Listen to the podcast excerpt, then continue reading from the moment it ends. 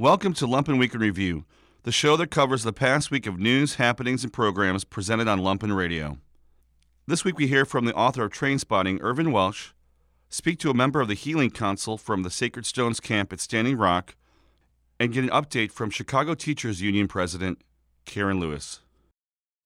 Uh, we're, we're here talking with Karen Lewis, president of the CTU, uh, on uh, Lumpen Radio, uh, hitting left. I don't mean to digress. I want to get back to this. The to teaching to piece, The teaching yeah. piece. But uh, if not for your health issues, Mm-hmm. you probably would be the mayor of Chicago today. Is that a is that a curse or a blessing? You know, I'm not sure. Uh, I was really working hard towards it. Uh, I had so many people supporting me, and it still comes up every single day. Somebody will catch me on the street, and they'll say that, you know, you would have been mayor, you would have been mayor. Um, this would have been a nightmare, I think. You know, trying to, you know, organize all of the crazy stuff that's already wrong with Chicago, in addition to our national and uh, state issues. I've heard I've heard you say that uh, that uh, maybe this uh, city is just not manageable. Is, do you still think that? I don't I don't know. I mean, it's certainly not manageable the way it's been done. You know, I think there are better ways to do it. I think the key is you have to have your ears to the ground in all of these 77 neighborhoods. You cannot exclude any of them from the decision making process. They have to have an opportunity to let you know what the needs are. And I think it's pretty clear that a lot of neighborhoods have just been ignored and you know for years and years and years for decades. So it's going to take a time, it's going to take some real time to rebuild that. Yeah. so so you, you you've been so you've been uh, fighting with Rahm again. I haven't been fighting with him. I'm just, you know, You said that, he Karen. wants to. He wants. he wants to do things together and blah blah blah. And I'm like, no, I'm not feeling you like that, bruh. You know, it's like, no, you know, please leave me alone. you know, Well, he's pointing the finger at the at the governor, Right. And the governor is pointing the finger right. at him. Although the Republicans seem to be having a hard time getting together on this, what I call the it's like Starbucks the the bargain grande of uh, Yes, the grand bargain uh, just fell apart.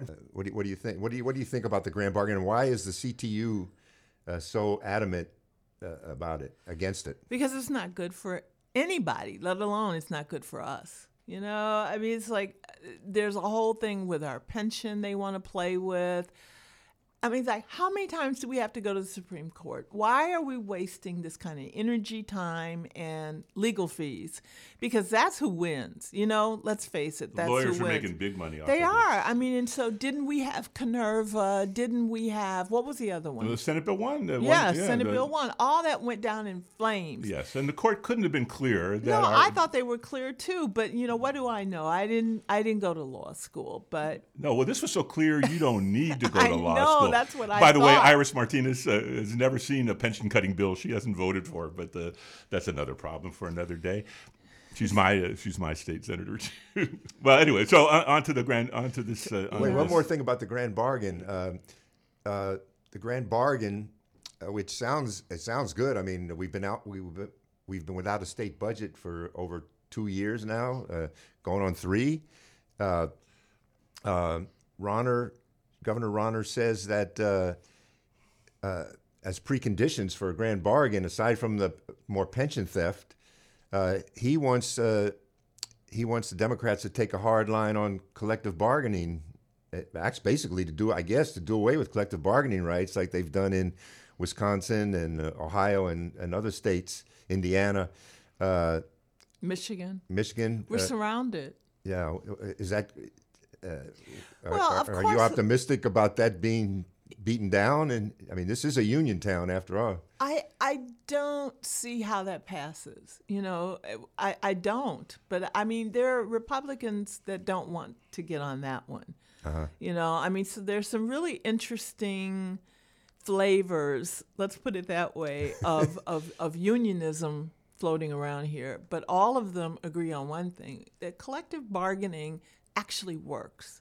I mean, that's what I mean. You could even ask uh, ask uh, Rahm's lawyer. Uh, you know, Jim Franczek even believes in the process of collective bargaining, even though he hates it. and says we hijacked it by bringing all these people to the table. But you know, I think we should have collective bargaining that is like on CAN TV or something. I think it should be public. I think people should be able to see it. And then there wouldn't be all these speculations about what actually goes on.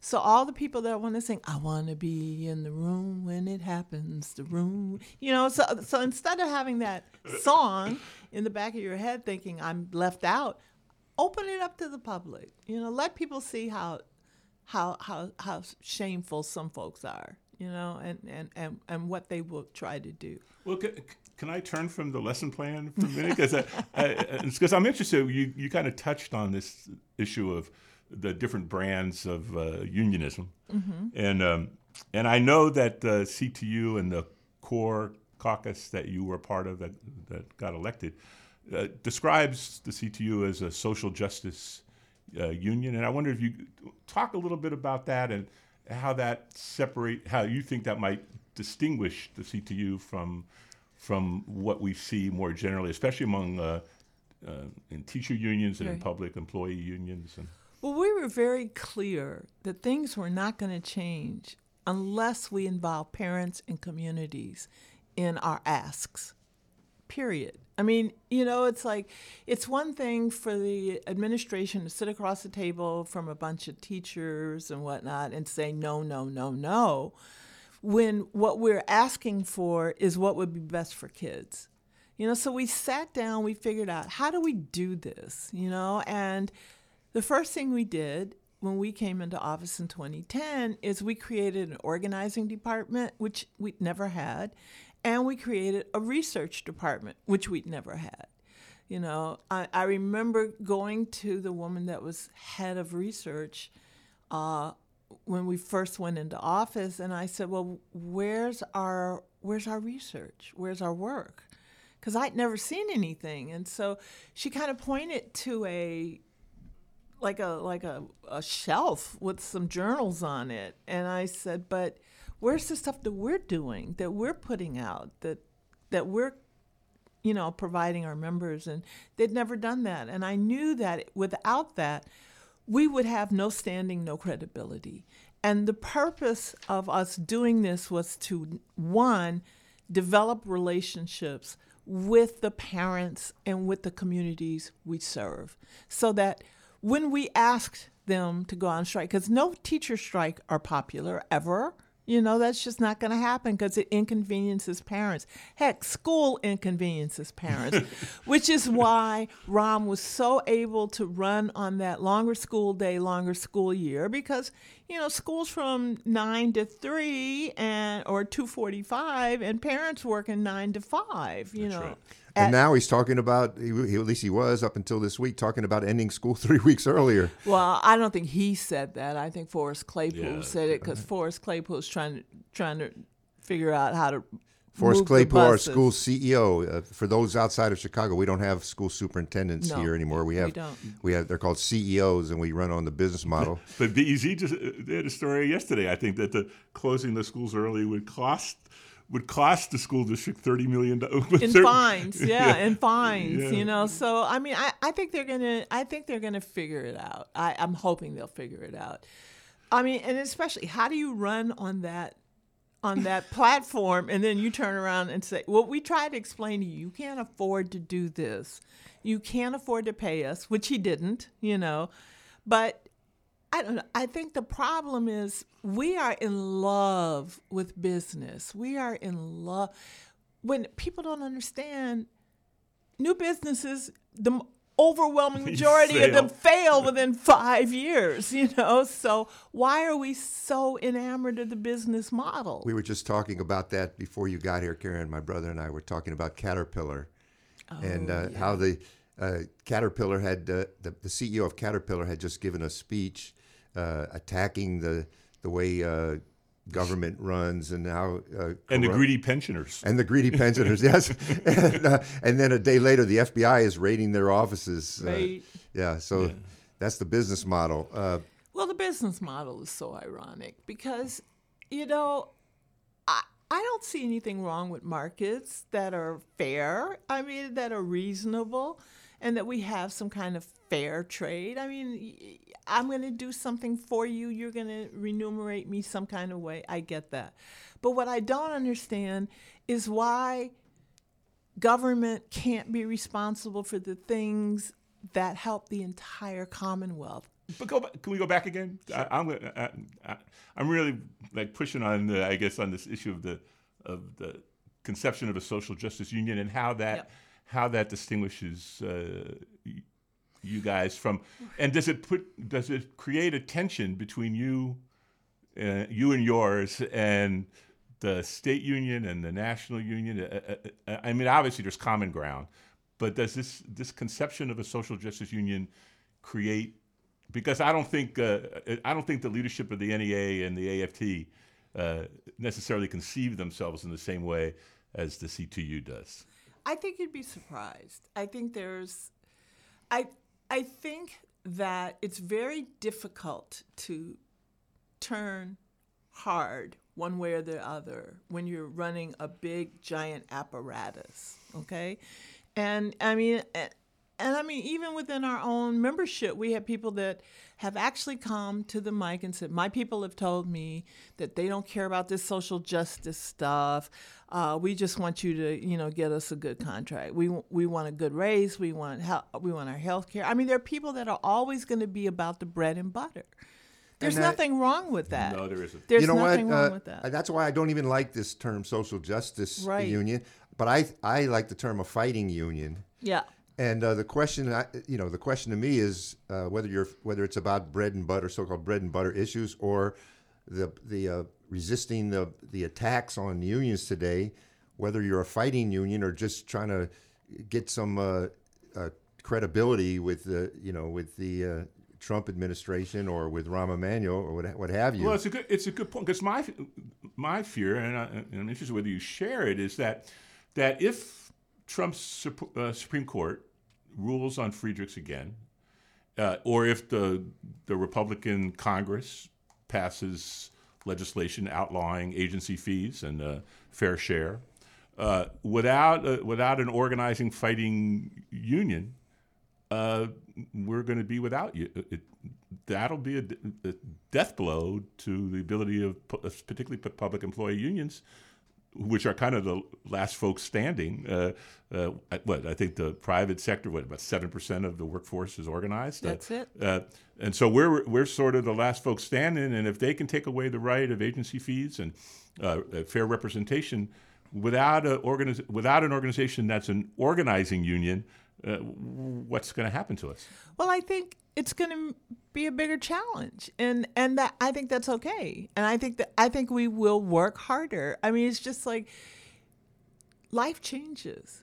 You know, are are you expecting things to be the same all the time? No, we're expecting challenges, but just as if the people that worked really hard in the 60s to get collective bargaining you know it's just going to be us working hard again to to bring it back the way it needs to be back so you know So the question is, do we have the leadership to do that? I We ha- think- I mean, here we do. I think that's clear. But I, we but we're not. We can't do this alone. No, we can't, which is why the communities and parents and other people are so important. Because what we should be fighting is for unions for everybody, you know? And when people say to me, I don't have a pension, so why should I care There about you yours? That's you know? exactly and I mean that's that's a perfectly normal response. And I understand that. And I said, but okay, I don't get Social Security, so why should I worry about yours? I said, we have we're in this together. so that, you know what? You should be having a pension. right. You should not be fired. It's a, it's a crime in this country that somebody- old people get old and they don't have and they and don't, they don't have, a money to pensions, live. Right. That's I mean, right. it's like it's like we have to change the whole mentality of it's okay to not have a job with good benefits and good working conditions. Hitting Left airs every Friday at 11 a.m.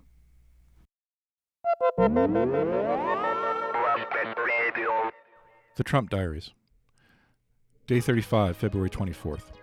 White House advisor Steve Bannon appeared in public for the first time since the president was sworn in to claim that Trump would, quote, deconstruct the administrative state. Speaking to the Conservative Political Action Conference, Bannon told convention goers not to believe the so called corporatist globalist media that was crying and weeping on election night and is still dead wrong about what the Trump administration is doing. Mr. Bannon claimed everything is going according to plan. And Trump again attacked the news media during his appearance before CPAC, saying that fake news outlets are, quote, the enemy of the people. Trump's speech amounted to a declaration of war against the news media. Trump said, quote, they are very smart they're very cunning and they're very dishonest. It doesn't represent the people. It will never represent the people. Trump also railed against the use of anonymous sources, claiming they were all made up. This was rich, as Trump, of course, once posed as his own public relations man to plant stories in the New York tabloids. After spending 10 minutes listening to shortcomings in the news media, Trump said criticism doesn't bother me. Journalists from several organizations were barred from the White House. Reporters from the New York Times, CNN, BuzzFeed, the LA Times, and Politico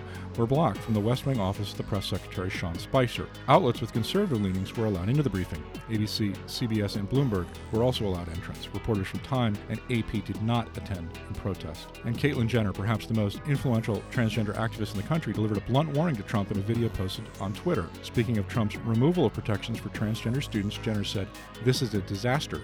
See him in court. Jenner's rebuke raises the level of opposition to new heights. She is a high profile, lifelong Republican and an early supporter of Trump's. She also attended some of the festivities surrounding his inauguration. Day 36, February 25th. Legal cannabis activists were alarmed yesterday when Sean Spicer said he expected states to be subject to greater enforcement of federal laws against marijuana use. That is a move that could undercut the growing number of jurisdictions moving to legalize the drug for recreational purposes.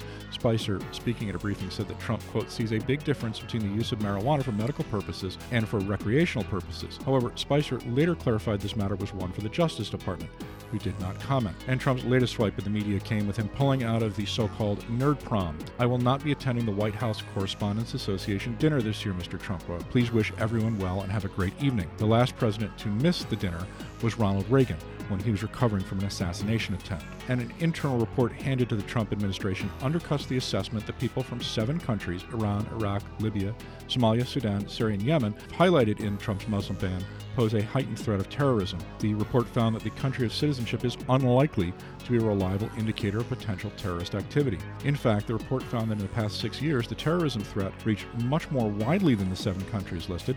Individuals from 26 countries had been, quote, inspired carry out attacks in the United States. And a wave of new research suggests that private school vouchers may harm students who receive them. These results are startling and, in fact, the worst in the history of the field. Researchers examined an Indiana voucher program under Mike Pence. In mathematics, they found voucher students who transferred to private schools experienced significant losses in achievement. They also saw no improvement in reading. They also published a major study of Louisiana's voucher program. They found large negative results in both reading and math. And these studies are important because the new Secretary of Education, Betsy DeVos, is a major backer of vouchers structures.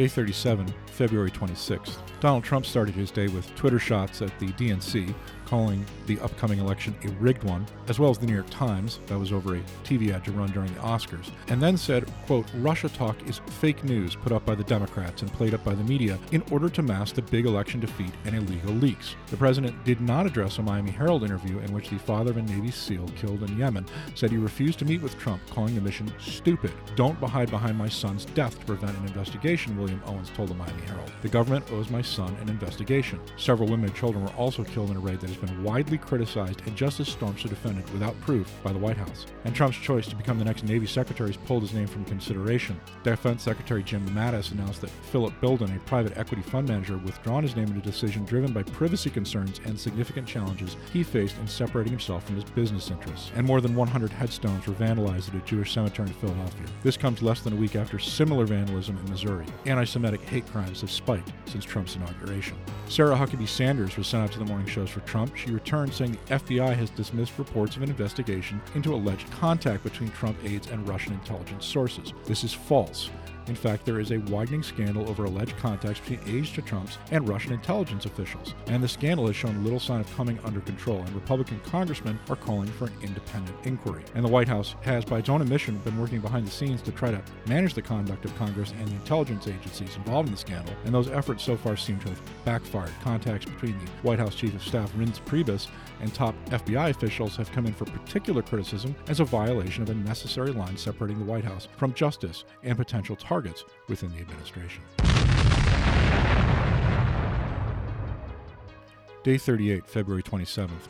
Trump is to propose a federal budget that dramatically increases defense related spending by nearly 10% to $54 billion while cutting other federal agencies by the same amount. The budget proposal represents a massive increase in federal spending related to national security, while other priorities, especially foreign aid, will see significant reductions.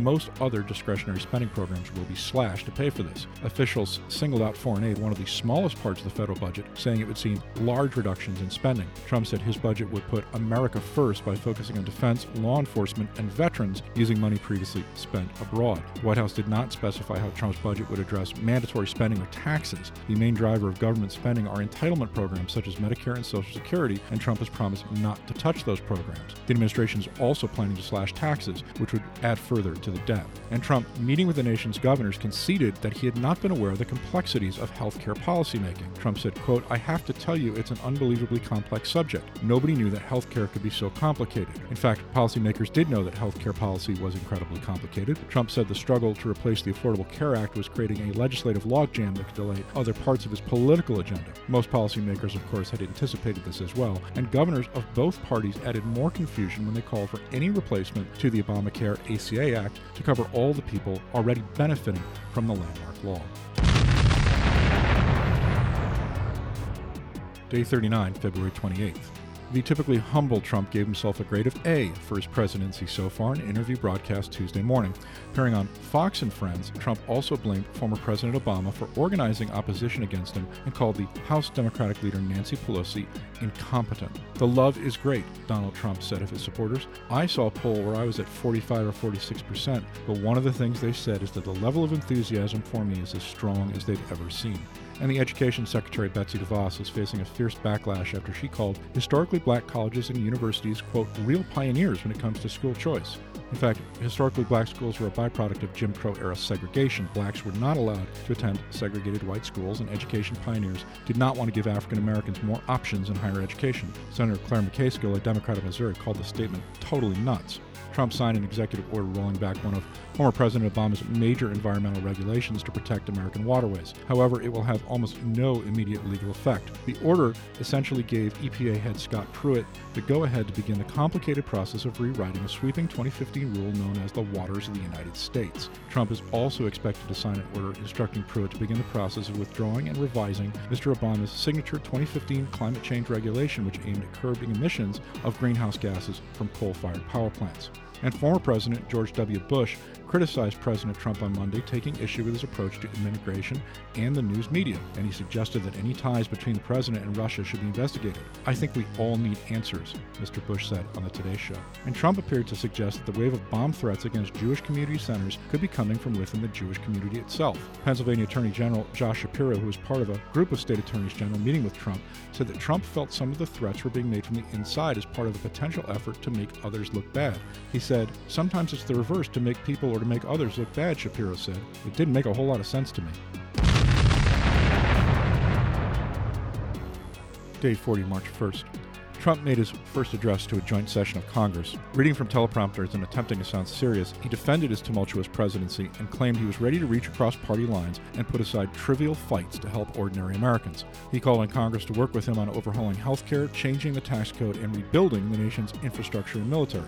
Trump's speech, however, was short on specifics and long on inaccuracies. Also, hours before his address, Trump apparently broke from his immigration stance, suggesting that legal status be granted to millions of undocumented immigrants who have not committed serious crimes. and that has sowed confusion in his cabinet. And then 24 hours later, a major new scandal hit the Trump administration. It was disclosed late on Wednesday that Attorney General Jeff Sessions spoke with the Russian ambassador last year, contradicting his testimony at his confirmation hearing. One of the meetings was a private conversation between Sessions and Russian ambassador Sergei Kislyak that took place in the senator's office at the height of what U.S. intelligence officials say was a Russian cyber campaign to upend the U.S. presidential race. Democrats immediately said he had perjured himself and must resign. Representative Nancy Pelosi said Sessions is not fit to serve as the top law enforcement officer of our country and must resign. There must be an independent, bipartisan outside commission to investigate the Trump political, personal, and financial connections to the Russians. Sessions released a statement shortly before midnight that claimed he had not addressed election matters with the ambassador. And the Office of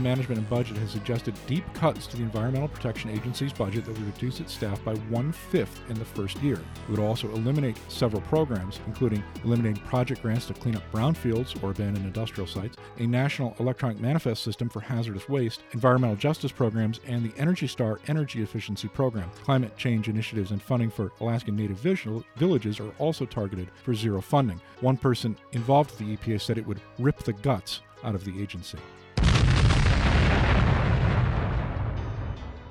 Day 41, March 2nd. Congressional Republicans joined Democrats in demanding that Attorney General Jeff Sessions recuse himself from overseeing an investigation into contacts between the Trump campaign and the Russian government. House Majority Leader Representative Kevin McCarthy said that Mr. Sessions needs to clarify his testimony and that he also thought Sessions should recuse himself from any Russia linked investigations. Mr. McCarthy said, I think the trust of the American people, you recuse yourself from these situations adding that for any investigation going forward, you want to make sure everybody trusts the investigation. Asked if that required Mr. Sessions to step aside, he replied, I think it'd be easier from that standpoint, yes. And Jason Chaffetz, the Utah Republican who leads the House Oversight Committee, said on Twitter, quote, AG Sessions should clarify his testimony and recuse himself. And Kellyanne Conway will not be disciplined for plugging Ivanka Trump's line of clothing in a TV show. Stefan C. Passantino handles White House ethics issues as deputy counsel, wrote in a letter Tuesday that his office concluded Conway was speaking in a, quote, light, offhand manner when she touted the Ivanka Trump line during a February 9th appearance on Fox and Friends.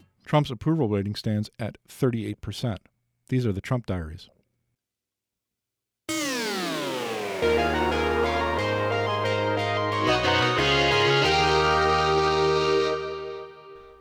Radio Free Bridgeport welcomed renowned writer Irvin Welsh, the author of Trainspotting, to the studio Tuesday. Welsh is working in Chicago with Don DeGrazia on a new popra entitled Creatives and stopped by to discuss the process, workshopping in Chicago, and how our city has changed. Radio Free airs every Tuesday from 4 to 6 p.m. in drive time.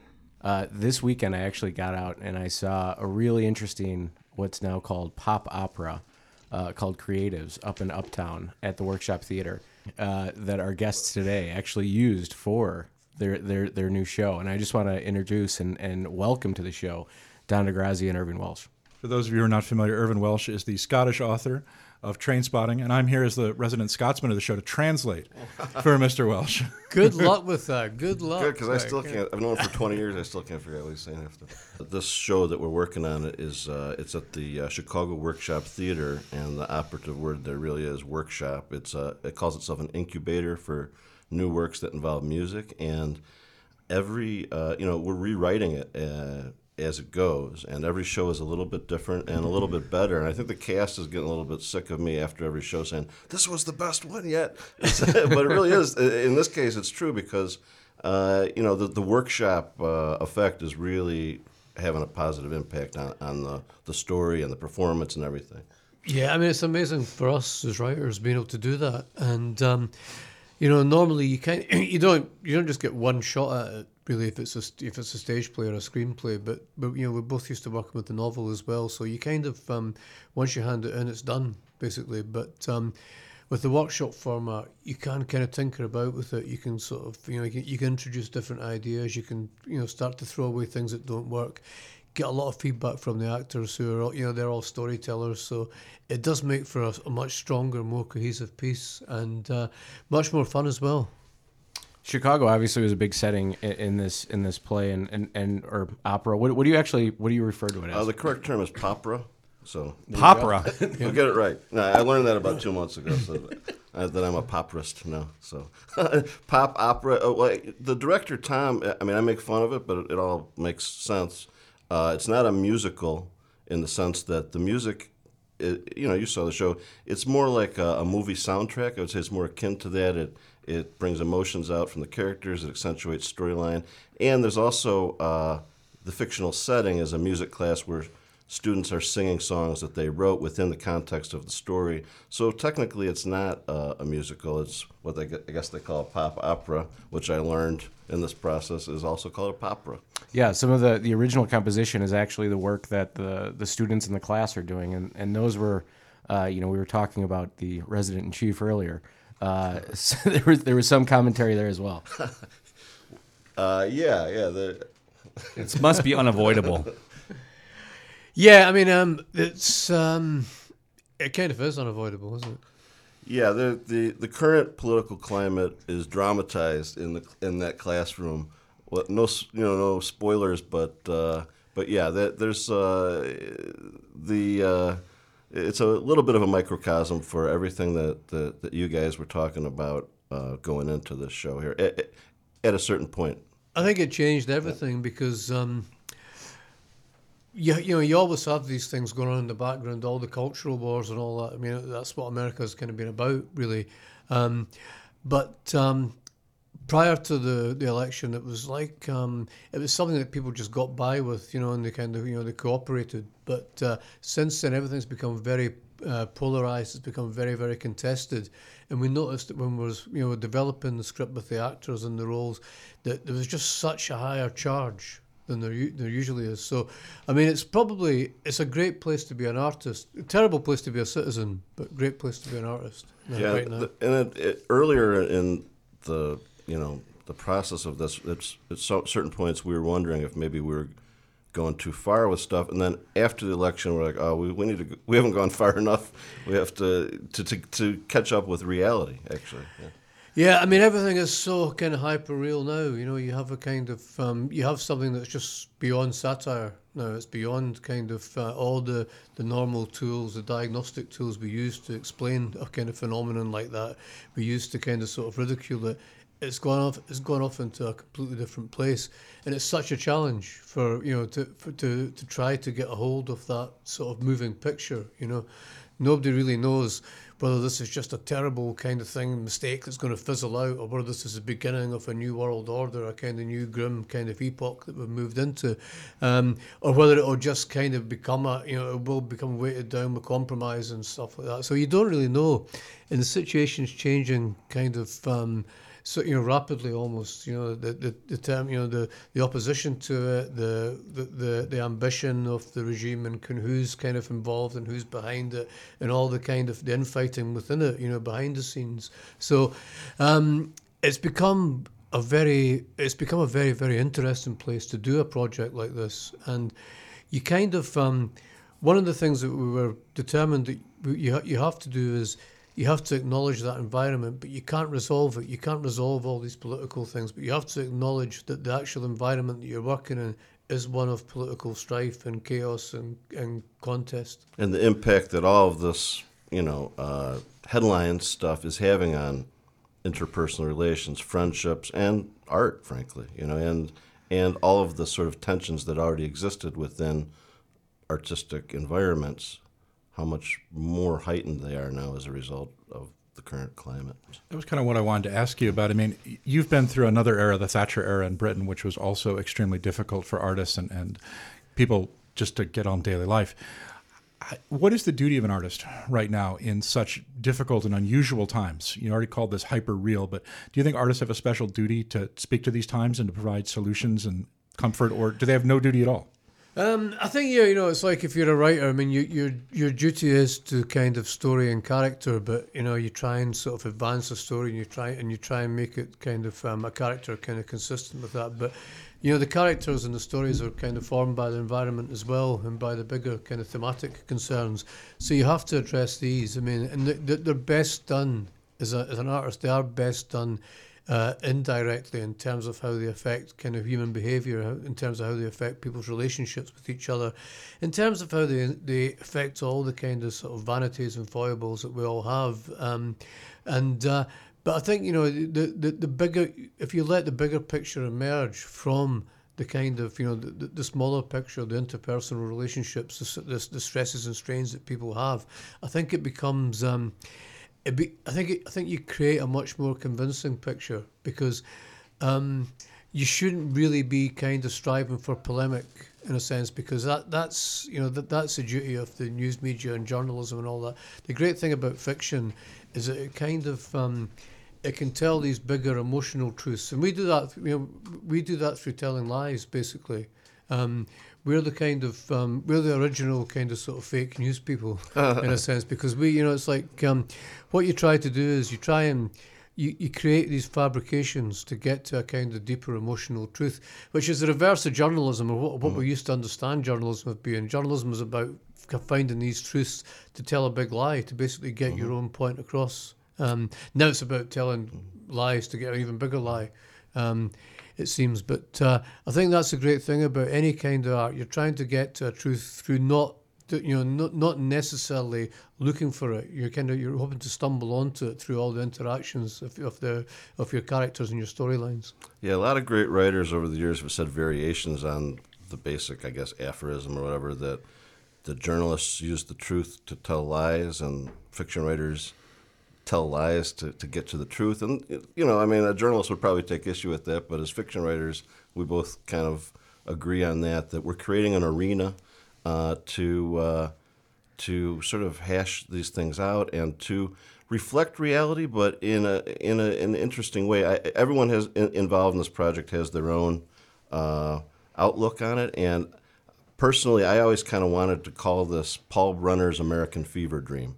It's not a very good title, but for me, it's a good compass for the aesthetic that we're getting at, for the reflection of what's going on now that is actually uh, dramatized on the stage there. And there's some very Chicago specific stuff in the script that, that we're going to keep, no matter where it goes, because you know it is a, it's it, it is in part a Chicago story, and it's very interesting this format it's it's kind of strange because I think the term popera, even though I'm new to that term, implies something very fun and uplifting. And there are You there are- said the word popera more than anybody else I, in the world. I'm already. suck. I can't, I can't get enough of it I, because you know, as a popperist, I feel that the, the term popera is very important for the uh, for the vernacular.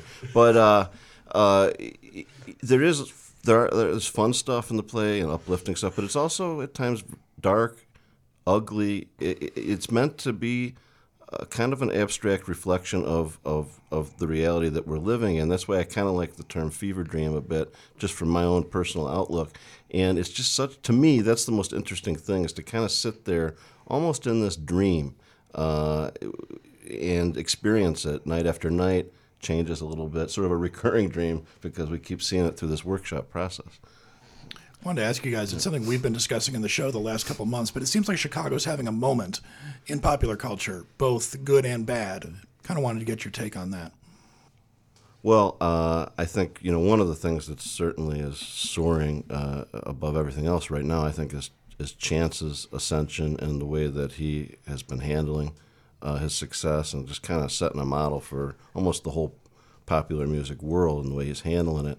Uh, you know, the, the imp- we we have in, in Second City and IO the the Harvard and Yale uh, of, of the world in uh, improv and sketch uh, comedy, and uh, and uh, and so on. I, think it's I think Chicago really is uh, just continually over the years emerging as uh, as a cultural and artistic hub of the world. You know, uh, Chicago is changing a lot too, or it's like like you were talking about earlier. It's it's changed a lot from the '70s and '80s and '90s and so on, and it's a little bit more. Uh, it's a little less Chicago uh, compared to what what I was used to when I was a little kid, uh, and uh, I don't love everything about that, uh, but some good has come of it too. Uh, even since I've kind of been here, I think it's definitely kind of kept the swagger, you know, the kind of blue collar swagger, but it has kind of refined it a bit as well now. Um, so it is an interesting place. It's got, um, it has got much more metropolitan, but not too much, not kind of um, offensively so.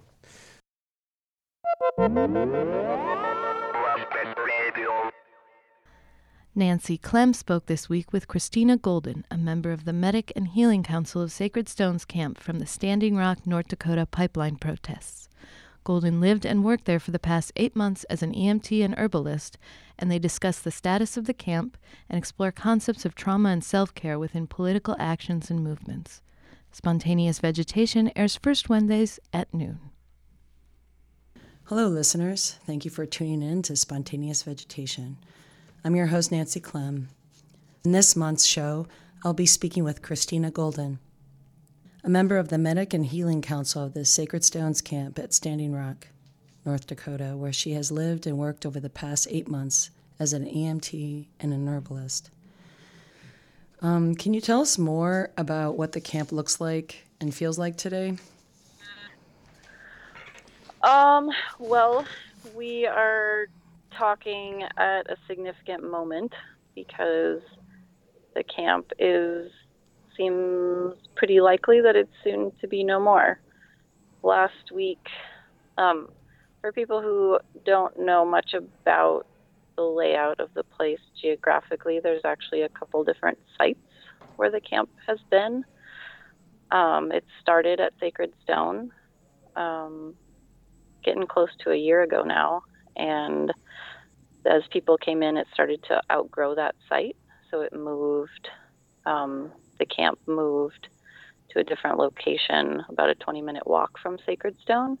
Um, and that spot became known as the Big Camp or Oceti Sakowin, or later got renamed to Oceti Oyate.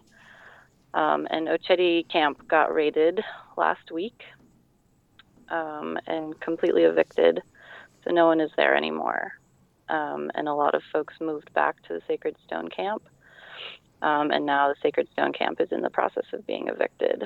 They've set up roadblocks and for the last few days had been letting people come and go, but not letting anyone go in with supplies. And now I just got word that they're not letting anybody go in at all anymore. They're only letting people leave. So everything is changing rapidly, um, and folks are fighting the eviction of Sacred Stone pretty hard on legal grounds, and I don't know all of what's going on with that. But right now, the word that I've gotten is that everyone is leaving and being ushered out. What I'd really like to do is kind of delve into um, being a healer in a situation that you've been in for a long time. So, um, and I'm also interested in encampments in general and um, how they form and how they sustain themselves. Mm-hmm. Um, but yeah, since since these this camp is a really kind of long term, um, long term intense situation, I'm really, I, I think just being within the camp, even if there's a lot of grounding and connectivity and um, understanding that's coming up in the camp, there's a lot of trauma, and um, whether you're involved in actions or or you're um, just witness to them, and that's why I want to hear a little bit more about your take and what you've seen and what your beliefs are around those short and long term effects of trauma on humans. Yeah, there's a lot of trauma, um, and it comes from a lot of places, and it gets um, intensified, I think, when you have a lot of people living in close quarters for four, five, six months plus at a time in essentially like in crisis mode much of that time. Mm-hmm. There have been periods of time at camp that are pretty calm and people are just doing life in an encampment, but there have been a lot of moments when the energy spikes constantly over and over and over. And there have been moments when, um, for days and weeks at a time, people thought a raid was imminent, actions were happening all the time. And just to have so many people all at once experiencing that, like, sympathetic nervous system activation over and over and over again is really significant. Mm. And so that's like kind of the baseline state of things, and then you layer on top of that all the other things that are trauma- traumatic to different people, and obviously everyone experiences things differently. Um, but we have police brutality at actions, um, seeing a lot of injuries, seeing friends and family and loved ones hurt and at risk. Um, and at the other end of um, possibly lethal weaponry, like those things are traumatic.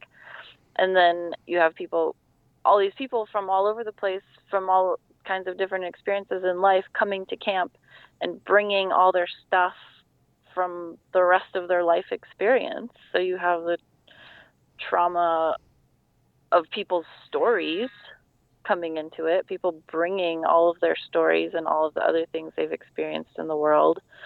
Um, people who've experienced a lot of oppression, people who've experienced a lot of neglect and abuse in different ways. Like all the things that happen in society have happened at this camp, and they're all intensified here because Mhm. it's a high intensity situation. Mm-hmm. And we're we're dealing with burnout. We're dealing with people who have all sorts of health issues because they're unable to stay well very easily. And it's just like everything compounded on everything else.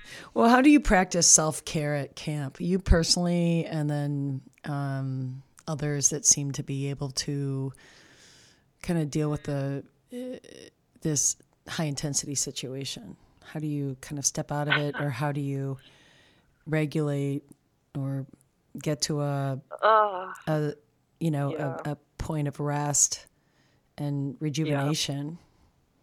What What do you mean? A point of rest? Is that a thing? What is, what do you you know, how do you practice self care? I'm just trying to maybe describe situ- situations that would, um, or certain feelings you're trying to bring about with your self care. I just, I'm hoping you're practicing self care, Christy. Yeah, it's hard. It is really hard because um, at so many moments things have felt so urgent um, that it feels really impossible to take a break um, or to stop working when you know that there's like lots and lots of people waiting for you and wanting and needing care. Uh, so I have to say, self care has been one of the biggest challenges, Mhm. and I think that that's that's one of the things we have to take like a pretty hard look at when we, everyone who's been at camp, when we start to think about lessons learned, because there's working really hard, and then there's working really hard to the point that you can't actually do effective work anymore. Mm-hmm. And I think to me, like, there's a lot of different stages of burnout, but it's actually really dangerous when we're so burned out and so fatigued that we can't get along anymore, that we can't provide good care, that or communication breaks down and all these things. And I'm not just speaking about um, I'm not speaking about any one thing in camp or otherwise, but just in movements and in the struggle and the way that the world feels really urgent. And there's so many things that feel like they're exploding and going wrong all the time. It's like, how could we possibly stop working?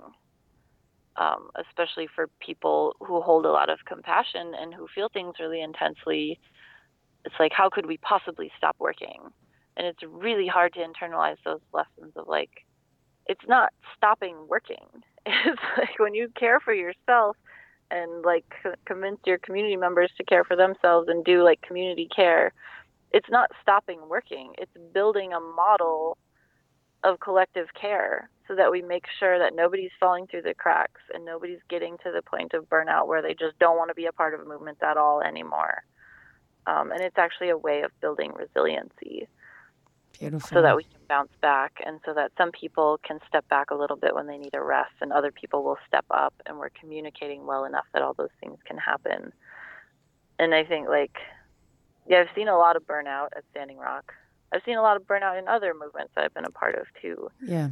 and it's a chronic problem like people who care a lot want to work all the time Right. um, and but I, I do think that's part of like creating this alternative model that we want to see happen. It's like we have to we have to learn how to hold ourselves in a Yeah. good way so we can keep going more effectively. Yeah. It's a problem I know as well. that's why I ask. It's always the piece that, that that's the question: how to how to reboot, how to restore. Melanie Adcock spoke with Brian Kroll of Lucy's Parsons Lab and Tech Solidarity about Chicago police, surveillance, and how freedom of information requests can do real good.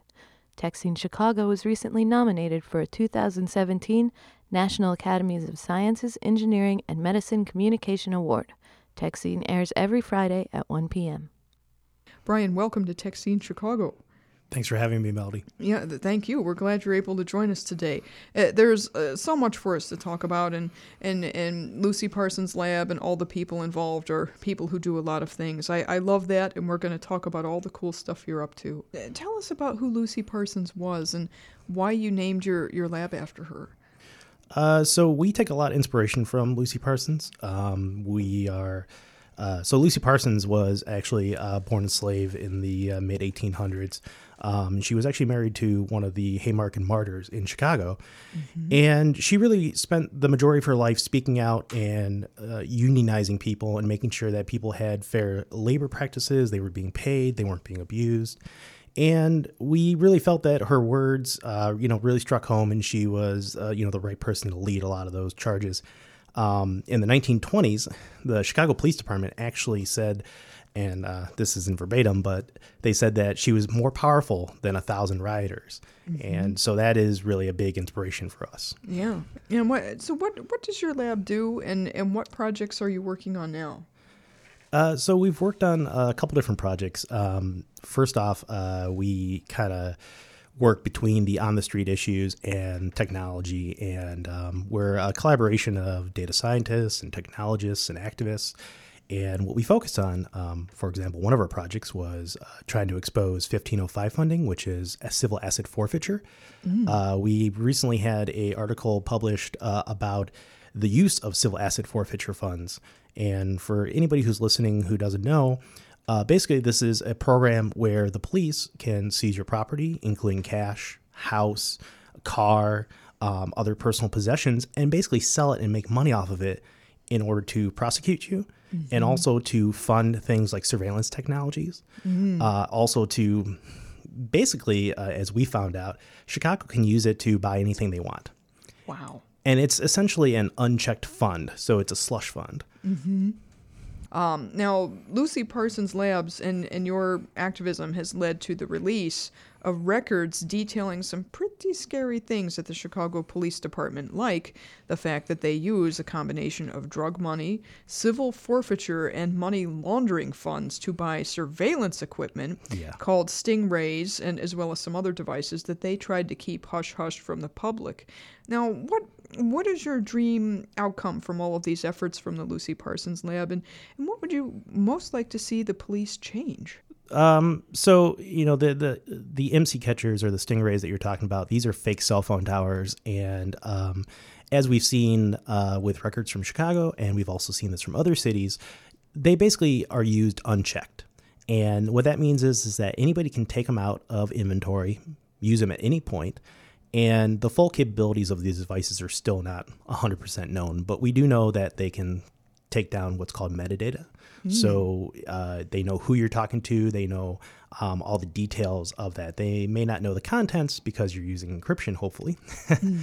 but uh, they're essentially uh, passive uh, spying devices. And without a warrant or proper legal oversight, pretty much anything can happen with those. Mhm. And um, I know in the Illinois state um, uh, government right now, there's actually bills, and actually as of January 1, there's a bill that any law enforcement agency has to get a warrant to use a Stingray. Now, Mhm. whether that's being followed and who's doing the oversight, that's to be questioned. But Mhm. this is a huge step. Illinois, as far as I'm aware of, is one of the first states, um, as far as I'm aware of any state, to actually implement something like this. And So that's Mhm. a very important key legislation. Um, Mhm. so protecting that legislation is, uh, you know, very important. Yeah.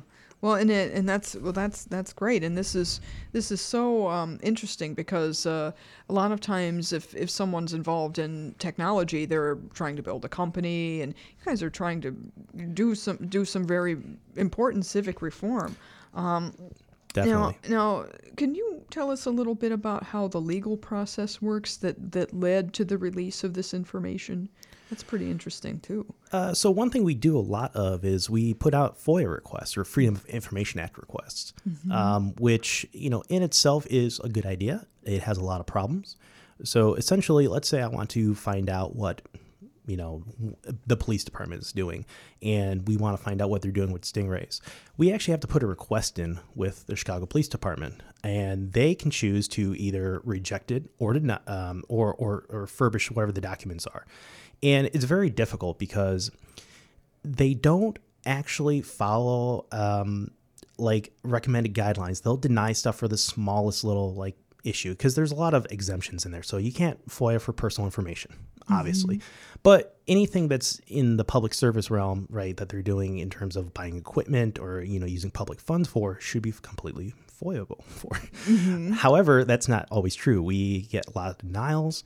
Uh, we have to constantly request updates on stuff. Sometimes they take uh, months to respond to us, even though the state statute is they have to respond within five days. Mhm. And then after that five days, they have to respond within another five days, and they have to keep the communication open. But we find that to be lacking. Um, we also find that uh, the documents they give us, either uh, they just you know refuse to give all the documents, or they just cherry pick and pick up what uh, documents they they think is uh, what we want to see, and then they give us stuff. So we had to go and put more requests in and do more digging. And unfortunately, it's a very it's a time consuming process. It's, it's very frustrating. And, you know, that type of information should be open. Mhm. And we feel that, you know, it's just a bad process and it's not a good process. and needs to definitely be reformed.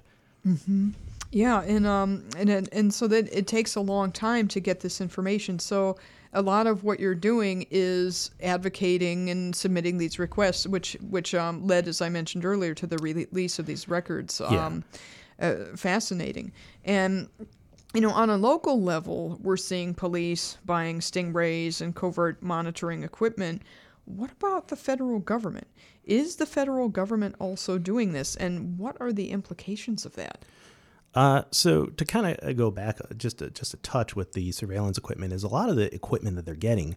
Um, these technologies are coming from private companies. Uh, they're getting funds from like the Department of Homeland Security. Uh, they are getting help from departments like the Federal Bureau of Inve- Investigation. Uh, they're getting training. And there's a lot of stuff that's happening where um, you know we don't know about. And so if we do a FOIA request, right, they'll only give us documents that show that they may had training for something or they bought a certain piece of equipment, but they won't actually tell us how they're using it because those are investigative techniques. Those are under Mhm. exemption. And what happens is, is that now you've got a department who has a device that can spy on people. They don't have a warrant and you don't know how they're using it. So they're completely Mm. outside the law. Mhm. And so what's happening is is that you're seeing this at the federal level. Um, federal level is protecting local. Local is being solicited by private entities, and those private entities are making money off of poor citizens, off of the public. And unfortunately, that's that's pretty wrong. hmm Yeah, uh, I I think a lot of people would um, possibly um, agree with with all of everything that you just said, um, and it, and and so that's it, it. it the work you're doing has a much broader implication than just the local of Chicago. Yeah, it's any community, and unfortunately, you know the the trends that we're seeing is that it's going after poor communities, especially black and brown, and it's unfairly targeted. Mhm. And especially when it comes to civil asset forfeiture, you're talking about a lot of the um, uh, hot zones, if you want to call them, right? Uh, it's always to the south and west sides. It's always the the poor communities. It's always the black and brown communities. And unfortunate, um, you know, you don't see this on the north side as much. You don't see this in other more affluent areas. You don't see this in the suburbs as much. So it's Mm. unfairly targeted.